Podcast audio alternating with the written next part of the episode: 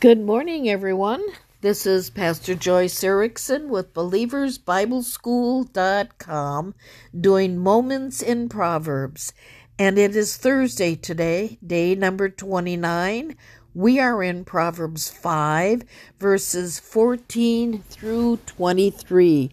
And today we're going to learn how God gives, through King Solomon, some words of wisdom for a happy, successful, and a godly marriage.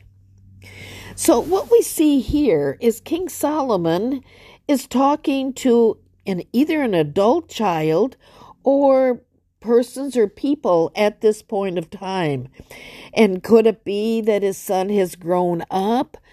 Or maybe King Solomon is sitting on his throne and giving words of wisdom to his people, the Israelites, as he often did.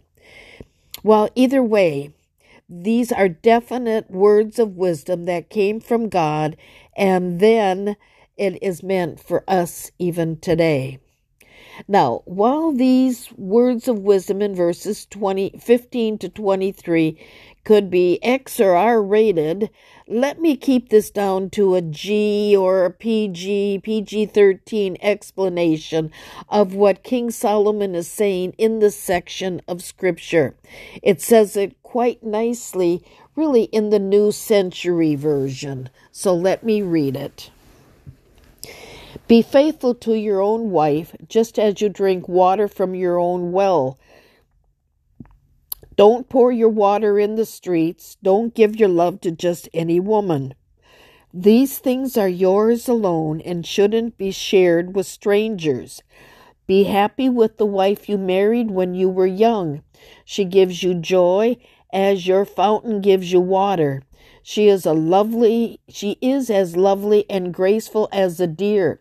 Let her love always make you happy. Let her love always hold you captive. My son, don't be held captive by a woman who takes part in adultery. Don't fondle a woman who is not your wife. Well, surely King Solomon had to put the had to get this wisdom from God, for we know that he was speaking something that he was not following in his own life. So then, can we take King Solomon out of this equation by heeding it simply as God's word speaking to us as the importance of a husband and wife who are happy with one another and who has no interest in looking at anyone else outside of their marriage bed, just as God intended for a marriage. Being faithful to your wife will bring all sexual pleasure you will ever need or want, and you and your wife will both be satisfied with each other all the days of your life. Verse 21 For the ways of man are before the eyes of the Lord, and he ponders all his path. God sees everything that we do. He's watching every step that we take, and wherever we go, God is there watching over us. As such, we can never escape the eyes of the Lord. Now, I personally want to take these words in a positive way to say, God is always with me wherever I go. He's watching over me, He's taking care of me, so I can be comforted and never have to be afraid. Hebrews 13:5 says, "I will never ever leave you nor forsake you." But let's go back to Proverbs 5 and look at verses 22 and 23 and then we'll finish off the chapter. His own iniquity entrapped the wicked man and he is caught in the cords of his sin.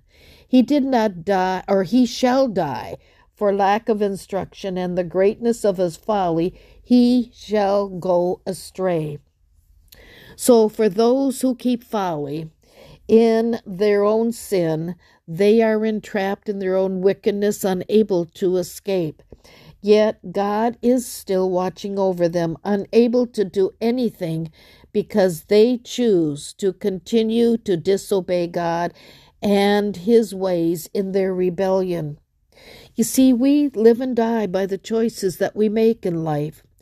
Sadly, those entrapped in their own sin are held so captive to where they will die in their own foolishness. And God, just so sad, God, you know, even though He sees it all, He watches over them. He can do nothing because they made choices in their life. So then, what can we say that we learn from this section of Scripture? What are the words of wisdom from the Lord here? Well, God's ways are always the best, and only it's the only way to lead a happy life. God has given us the freedom of choice. We choose our own future by the choices that we make every day. Well, we need to avoid the traps of Satan, for his ways bring destruction and death. And if you have strayed away from the Lord, stop. Stop right now. Repent and get back on the path of God and follow in his ways. Because God's ways are always the best.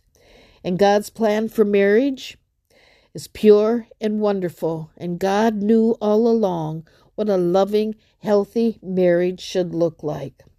So there we have it for today. God's words of wisdom. Good place to end, isn't it? So God bless you. We will see you tomorrow. This is Pastor Joyce Erickson with BelieversBibleSchool.com. Thank you. Bye bye.